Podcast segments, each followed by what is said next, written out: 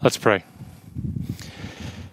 Gracious Father, now as we come to the preaching of your word, we ask for your merciful help that you would supply us by your Spirit with a great understanding to this particular text of Scripture, that we might be able to listen and hear your words in the preaching of this passage, that we might, with hearts that are supple and soft, willing to be changed by the Word of God. May we respond rightly to what you have to say to us this morning. May you be glorified in all of this. We pray in Jesus' name. Amen. Well, as all of you know, I have an affinity for great preachers in church history. I've learned so much from the sermons of these powerful heralds of God's word. I'm thinking of the 20th century's Martyn Lloyd-Jones, the 19th century's Charles Spurgeon, the 18th century's George Whitefield and Jonathan Edwards, the 17th century's John Bunyan and Thomas Brooks, and the 16th century's Martin Luther and John Calvin. Over the years, you've probably heard me quote or reference these great preachers in my own preaching. Well, this morning, friends, I want to go further back in church history, all the way to the fourth century, to the city of Antioch in ancient Syria. And I want to introduce you to a man who's commonly described as the greatest preacher in the early church. His name was John of Antioch, but he's better known as John Chrysostom, which in Greek means the golden mouthed. So listen to what this golden mouthed preacher had to say about one of the most powerful forces in the world. This force is so powerful, so potent that it has, quote, subdued the strength of fire. It has bridled the rage of lions hushed anarchy to rest, extinguished wars, appeased the elements, expelled demons, burst the chains of death, expanded the fates of heaven, assuaged diseases, dispelled frauds. Rescued cities from destruction, stayed the sun in its course, and arrested the progress of the thunderbolt. Now, what in the world is he referring to? What kind of force, what kind of power what authority could do all of that? Well, friends, John Chrysostom was preaching on prayer. Prayer is that force. Prayer is that power that can subdue the strength of fire and bridle the rage of lions. Now, he's not just exaggerating. He's not overstating his case. He's simply alluding to story after story in the pages of Scripture where the prayers of faith on the lips of faithful saints have caused such powerful effects. Friends, this is not just fancy preaching, this is biblical teaching. The prayer of faith has great power power to heal the physically sick and to, the, and to save the spiritually lost. That's what we're going to see in this morning's text. But if that's true, if prayer is that powerful and that effective, then why don't we see more evidence of that great power in our life together? Could it be that one of the most powerful practices in the life of the church is also one of the most neglected? It's a puzzling fact, and yet sadly, it can be so true. We give far too little attention to prayer, either in our personal lives or in our church life. I think it's inexcusable how the power to expel demons and to burst the chains of death lies dormant in sleepy congregations scattered throughout this land. We saw in the beginning of chapter 5 James issuing woes against the unrighteous rich and how they were hoarding their wealth and they were failing to use it for its God intended purpose to serve the good of others. Well, church, do you see how that same charge could potentially be laid at our feet when it comes to prayer? Could we be accused of hoarding this precious gift of prayer, failing to use it for God intended purposes? Let, not, let that not be said of us. May we not be found on that final day of the Lord sitting on a stockpile of divine power, letting it go to waste. Instead, let's be found on our knees, putting prayer to work, exercising true faith, faith that works. That's been the theme of this entire series through the book of James. We've been talking about a faith that goes beyond mere words and mere assent to biblical claims, a faith that goes beyond just good theology and consistent involvement in church life. True saving faith, according to James, is faith that works itself out in good works, in generous compassion, and especially in vibrant prayer. And that's my prayer for us that vibrant prayer in particular would mark our lives together in Christ. That's what this morning's passage is about. We're going to see James addressing two issues here. First, he's going to address the occasions for prayer that you would typically find in a church. And second, the power of prayer that is available to all believers of Jesus Christ. So let's start by considering the occasions for prayer that James assumes will be available in a healthy church. Now, James has in mind four occasions when anyone is suffering, when anyone is rejoicing, when anyone is sick, and when we gather together. Let's start in verse 13. I'll read that again. Is anyone among you suffering? Let him pray. Is anyone cheerful? Let him sing praise.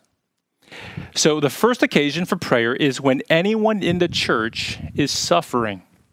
James is really concluding his letter by going full circle all the way back to the beginning in chapter 1, where he had talked about facing trials of various kinds.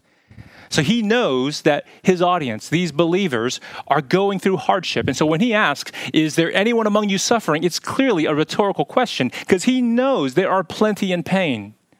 We've seen how many of these believers have been displaced from their homes in Judea. They are part of the great dispersion, that great scattering of Jews that occurred in the first century. Many of them had to leave their wealth behind, and now they were poor. And not only were they poor, they were being oppressed by the rich, by, by unrighteous rich landowners. So James is speaking to the poor and the oppressed, and he is calling them to pray. In times of such suffering, prayer is called for. But what does he expect them to pray for? For a sudden windfall of cash? For swift vengeance upon their oppressors? For a full and immediate recovery of any sickness they're experiencing? Now, though it's not inherently wrong to pray for any of that, it's not likely what James expects us to pray here. Because based on last week's passage that stressed patience through suffering, we can deduce that he expects those in suffering to pray not just for escape from their trials, but for endurance through their trials. I think that's one way to tell that you are actually growing in your faith, that you're growing in your prayer life when you're no longer just praying for belief or praying for escape, but now you are praying for strength. You're praying for perseverance to withstand your sufferings and to endure your trials. So, suffering, that's the first occasion for prayer.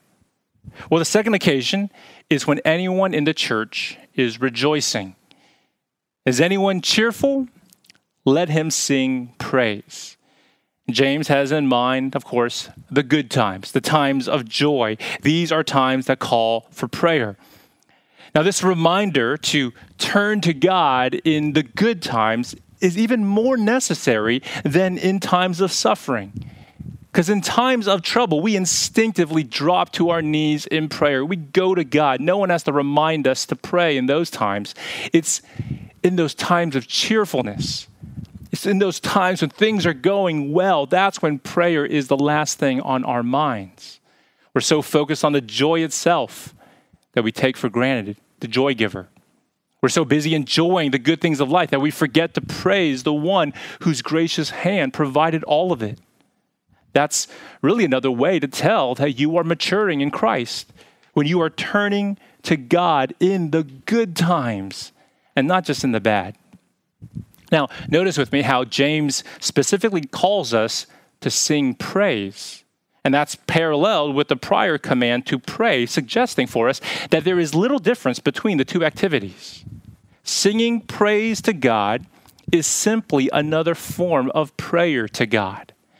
And that's why I've always found it quite strange, very confusing when you're in a church service and a worship set has just concluded, and then a, a, pastor or some other church leader is about to lead in a time of prayer and says something like, Hey, that was a wonderful time of praise. Now, now let's turn to God for a time of prayer. Wait, now we're turning to God to pray? So, what in the world were we doing for the last 10 to 15 minutes? Were we just singing to each other?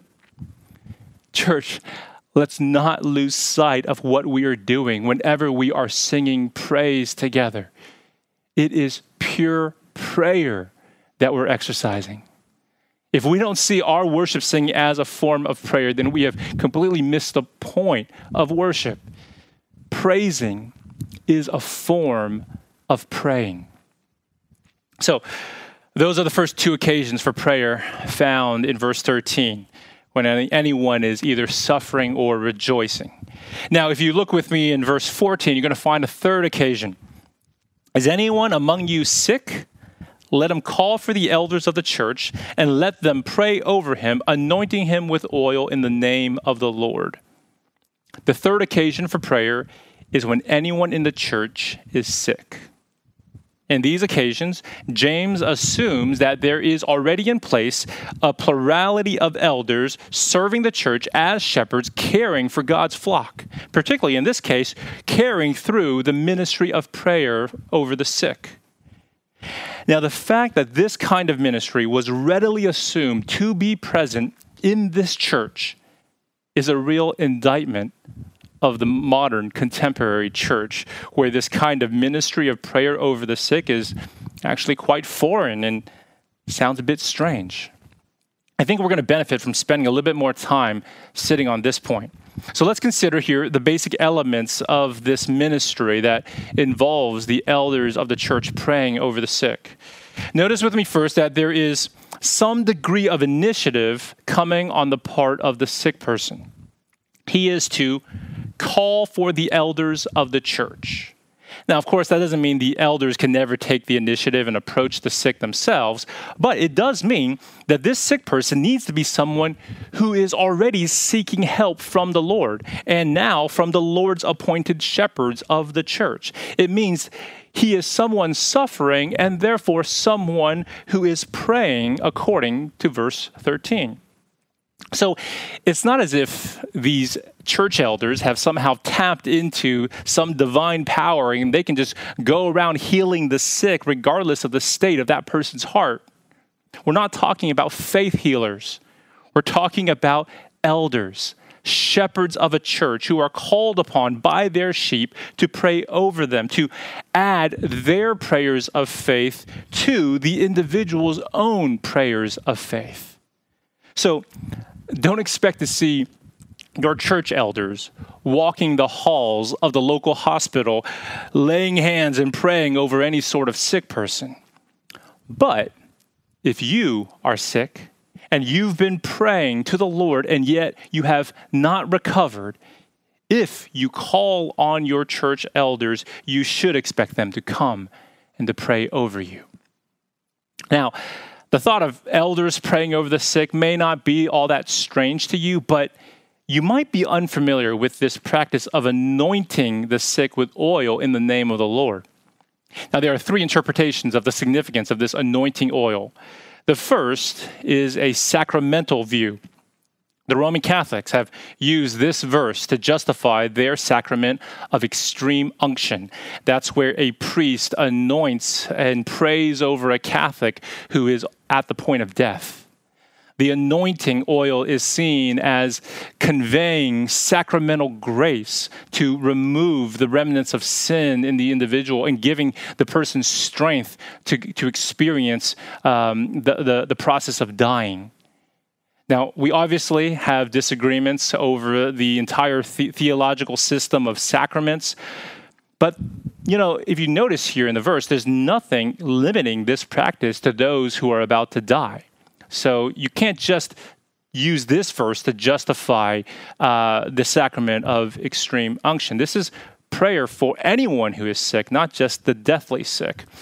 The second view, though, uh, sees medicinal value in this anointing oil. Proponents would point to Luke chapter 10, to the parable where the Good Samaritan applied oil as a healing balm to the wounds of that man found on the Jericho road. In ancient days, oil was the go to cure for everything from toothaches to paralysis. It's kind of like how you know, my, my, grandma would use tiger balm as the go to cure for, for any ailment that I would have growing up. You know, when I was a kid, if I had a fever, she would take tiger balm, rub that all over my chest. If I had a muscle ache or a twisted ankle, you just throw in some tiger balm on that and, and, and you'd be better. Anything, any problem, you could always solve it with tiger balm. So, in the same way, this oil was seen as having medicinal uh, uh, value to it. And so, um, one could say that with that understanding, the elders were essentially coming to the sick armed with both spiritual and natural resources. That means they were turning to prayer and they were turning to medicine, and they were not incompatible actions. There is no biblical justification for arguing against the use of medicine or against seeing a doctor as if that would, suggest, would suggest some sort of lack of faith in God's power to heal you. No, friends, to draw a sharp distinction between God healing you through prayer versus a doctor healing you through medicine would suggest that you have a very small view of God's providence, of His providential hand working in and through all things.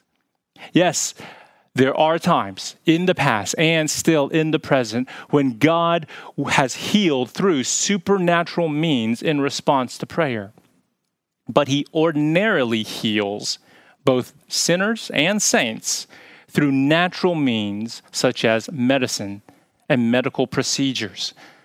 Friends, let's not take his ordinary means of common grace for granted. So, there is something to be said about this medicinal view of the anointing oil. But you know, there's a third interpretation that I think is even stronger. It's the symbolic view. This view interprets the anointing oil similar to the way that priests and kings of the Old Testament would have been anointed with oil. It's the idea of setting apart, consecrating that person or that object, that holy object, to the Lord. Considering, of course, how steep the book of James is in Old Testament references, I think it makes sense that these elders are anointing the sick in order to set them apart to consecrate them to God for His special attention through prayer. But if we keep reading in verse 15, we're going to see that the emphasis here is really not on the efficacy of the anointing oil. There's no power in the oil itself. The stress is on the efficacy of the prayer, of the prayer of faith. Look at verse 15. And the prayer of faith will save the one who is sick, and the Lord will raise him up. And if he has committed sins, he will be forgiven. Now, that word for save there is used throughout the New Testament, typically in reference to spiritual salvation, salvation from sin. But depending on the context, it could also refer to physical healing, such as it would here in verse 15. Because notice how spiritual salvation, the forgiveness of sins is actually separately addressed there at the end of the verse. So let's look at the second half of verse 15. And if he has committed sins, he will be forgiven. So notice how James is making a connection between sin and sickness. But notice it is not a one to one correlation. He uses the word if, suggesting that not all our sicknesses are related to our sins, but we shouldn't ignore or deny the possibility. And I think the book of Job and John chapter 9 about the man born blind, those are passages that make great arguments for caution to not draw a straight line between sin and sickness. But at the same time, sometimes in God's will, we do experience sickness or even succumb to it. And um, it does have some correlation.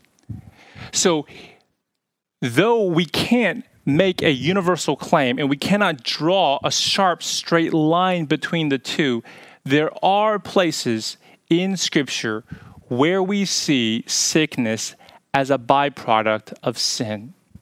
Think with me of 1 Corinthians chapter 11, where Paul explains that the reason, quote, why many of you are weak and ill and some have died is because of the sinful divisions between the Corinthian believers and how they were guilty for taking the Lord's Supper in an unworthy manner. This, my friends, is why James suggests for elders to come prepared to deal with both physical sickness due to disease, which involves prayer and medicine, and potentially to deal with soul sickness due to sin, which involves prayer and confession. And that's why there's this mention of confession and prayer in verse 16. Look there. Therefore, confess your sins to one another and pray for one another that you may be healed. Okay, so to sum it all up, we can say that this practice of anointing and praying over the sick is primarily aimed at physical healing. But also, there's a consideration that sin could be lurking somewhere in the background. And so, elders would be wise to shepherd the sick in those cases also towards confession and repentance.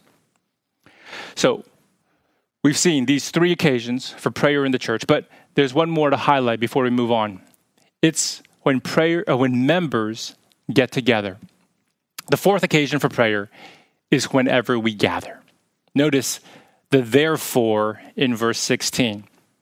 It's in, in, in light of all of these considerations earlier about the power of prayer and about its contribution to physical and spiritual healing. Now, in verse 16, the natural conclusion, the logical progression would be to pray even more, particularly with one another in corporate prayer. You see, just as James readily assumes that there exists within churches a ministry where elders are called to anoint and pray for the sick, he also assumes that there exists many occasions within a church for corporate prayer. And not just within families, not just within small groups, but between congregation members coming together to confess sins and to pray for one another. See, whenever you read those one another commands in the New Testament, they're always set in the context of the whole congregation doing these things together. So, as a congregation, we really need to ask ourselves whether we are giving due attention to this apostolic command to gather together corporately to confess our sins to one another and to pray for one another. You know, I think it's great how even during this pandemic, it has caused us to start some new initiatives, like starting a congregational prayer meeting on Wednesday nights over Zoom. It's really convenient to gather for prayer right now, but will it still be a priority when we eventually return to our church building? And even these convenient online prayer meetings are still not all that well attended, considering how we have over 250 members in our English congregation. And so I wonder what James would say to us if he were writing this letter to our church. Would he be shocked that his assumptions of our church are proven wrong? That we don't have regular occasions for corporate prayer? Let it not be said of us. Let's make it a priority to gather and to pray together. And if Wednesday nights don't work for you and your schedule, then let me know. And, and perhaps we can schedule more prayer meetings at other time slots in order to accommodate more people in our congregation to pray with each other. Friends, the main thing I, I want you to notice is how attention is being shifted here in verse 16 from elders to the entire congregation. that's a needed reminder that the power to heal does not reside in the office of an elder or within any gifted individual, but the power lies in God Himself. And all believers collectively have access and responsibility um, to, to tap into God's own power as we pray for one another in a corporate setting. And that leads to our second point. I know we spent a good chunk of time considering the occasions for prayer in the life of a church, but now let's talk about the power of prayer that is available to all believers, to all members of the congregation. That's the point that James stresses here in verses 16 to 18. Listen to the second half of verse 16. The prayer of a righteous person has great power as it is working. Now, let me say a few things about the power of prayer. I know that phrase is thrown around quite a bit, even among non Christians, even among people of other religions, or even those who, who claim to be non religious yet spiritual. They talk about the power of prayer. So, when we as Christians use the same phrase, when we talk about the power of prayer, we need to define what we mean. Well, we are not suggesting, friends, that there is power in the practice of prayer itself. Just going through the motions, just saying the words, is powerless in itself. The power lies not in the practice of prayer, but in the object of prayer. In our case, the object of our prayers is the triune God. This is why James says in verse 15 that it's not just prayer that's going to save the one who is sick, but it's the prayer of faith. Implied there is the Christian faith faith in God the Father, in God the Son, in God the Holy Spirit. We also need to stress that the power of prayer is not found in the strength of your faith, but the object of your faith. And so it's not about how strongly you believe that God is going to heal this person you're praying for, but it's about how strong you believe God is to be a healing and saving God. Friends, I hope that is a huge relief for you. Because when we talk about prayers of faith, we are not talking about prayers without any doubts, prayers that have no uncertainties. If that were the case, all of us would be discouraged because all of us deal with doubts and uncertainties to some degree. But that's not what the prayer of faith is. You see that that that father of the boy with the unclean spirit in Mark 9, he cried for himself a true prayer of faith even though it was tinged with doubt. Do you remember what he cried? I believe. Help my unbelief. That is a cry of faith, but it still wrestles with unbelief, and yet it is truly a prayer that the Lord hears and responds to. So when the elders or when the congregation is praying for the sick, remember that their faith is not in the certainty of that healing, but in the certainty of God's sovereign purposes to do good and to do all things well. That means every prayer for healing should be offered with the humble acknowledgement that God's will will be done, and sometimes He does not will for a healing. Faithful elders and faithful congregations will always submit to God's sovereign purposes. Now, if we look back at verses 16 to 18, we see that James's point was to encourage all believers to pray prayers of faith, trusting that the same great power is available to all of us, since it's not about the individual strength of our faith. But I know when it says the, uh, that the prayer of a righteous person has great faith, you're probably wondering if that describes you. Are you a righteous person? I think many of us would feel very hesitant to claim that title. And James goes on to use Elijah as an example of one who prayed fervently and, and then mighty things happened. He prayed and he had the power to shut the sky. to keep it from raining. That's, that's how his prayers worked. And that's a hard comparison if we're supposed to pray like Elijah. But notice how James's whole point is that the prophet shares a nature like ours. He too was a man. He wasn't superhuman. Elijah shared in our weaknesses and in our sin, and yet God still used his prayers of faith to accomplish mighty feats. Why? Why is that? Well, it's not because of Elijah himself.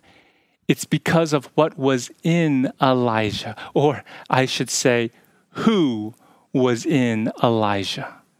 The stories of the prophet in the book of First Kings paints a clear picture that he was just a man, but he was a man filled with the Spirit of God. It was the Spirit of God at work in him who made his prayers so powerful and so effective. And friends, the good news of the gospel of Jesus Christ, this new covenant that Jesus established by his own blood that he shed for us on the cross, the good news is the promise of the Holy Spirit. That Jesus promises to give his spirit, not just the prophets, not just the kings, but to all of God's people. Every Christian, from the oldest, maturest, wisest believer to the newest, weakest, lowliest among us, all who are in Christ have the Spirit of God in them. That same spirit that empowered Elijah's prayers to do mighty things, that same spirit resides in you if you are in Christ.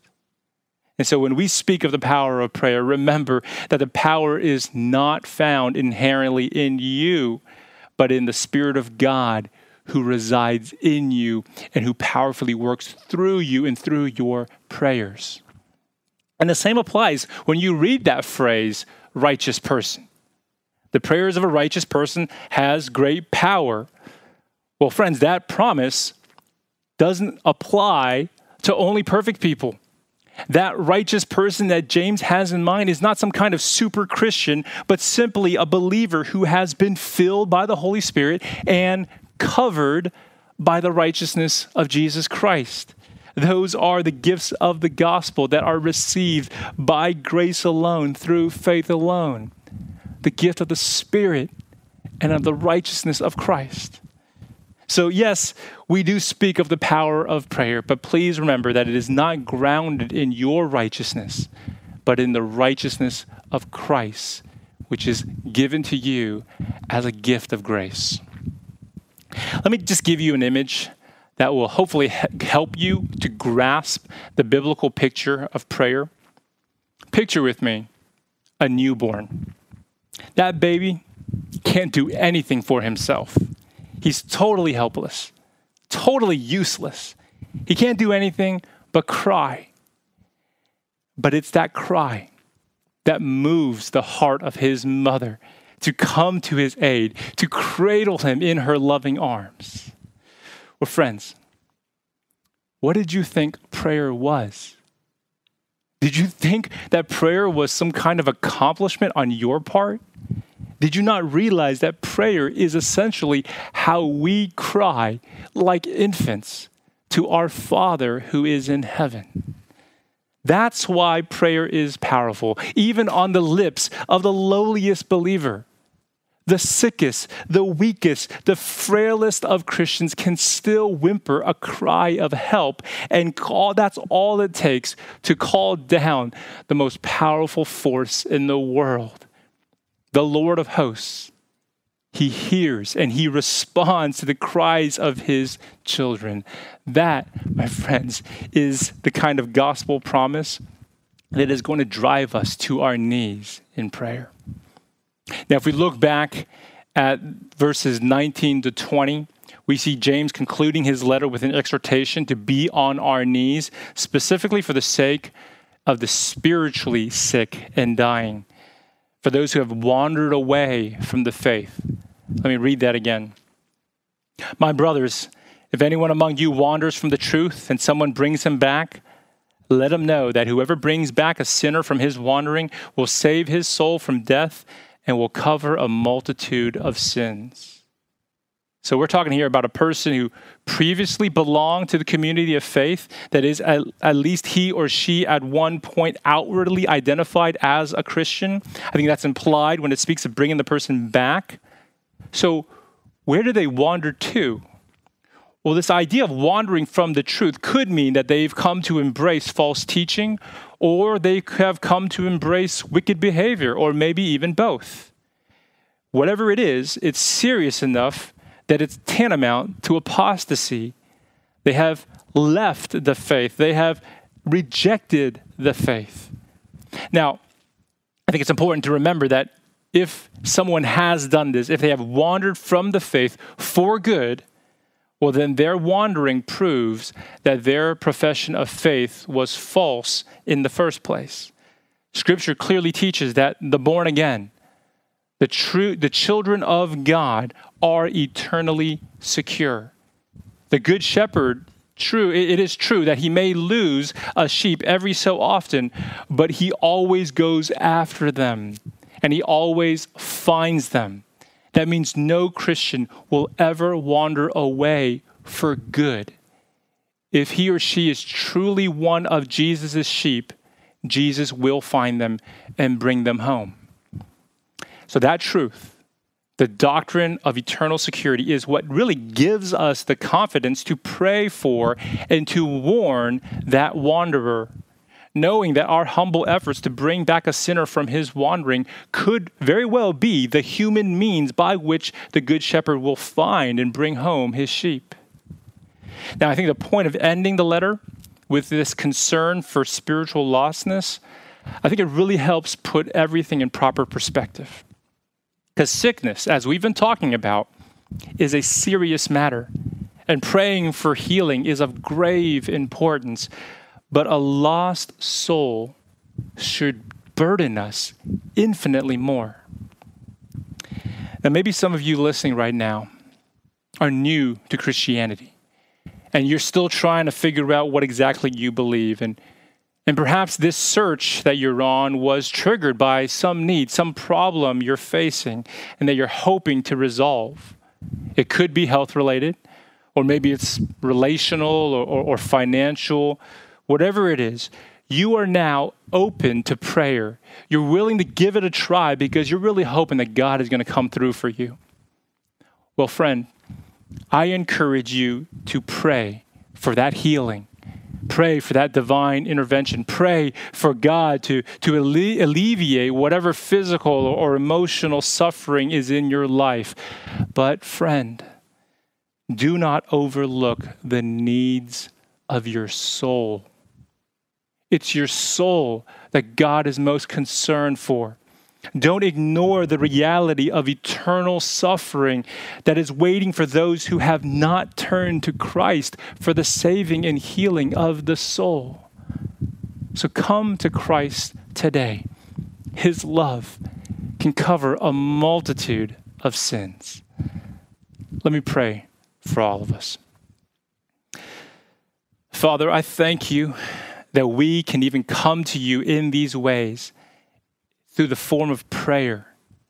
We often take it for granted. We just talk to you as if it is something so natural to us for those of us who have been walking with you for many years. But we are reminded today that prayer is a precious gift that was purchased for us through the blood of your Son, Jesus Christ. So we owe all to Christ, and we pray these prayers in faith in Christ's name. And I want to pray for those who are still seeking and still searching. I pray, Lord, that you would graciously grant their prayers, bring that healing, bring that restoration, whatever it is. But more importantly, oh Lord, may you grant them the new birth. May you save their souls. May you change them from inside out. Oh Lord, Thank you for doing that in our lives as your people. And so we respond to you now in a song of praise, praying our gratitude to you.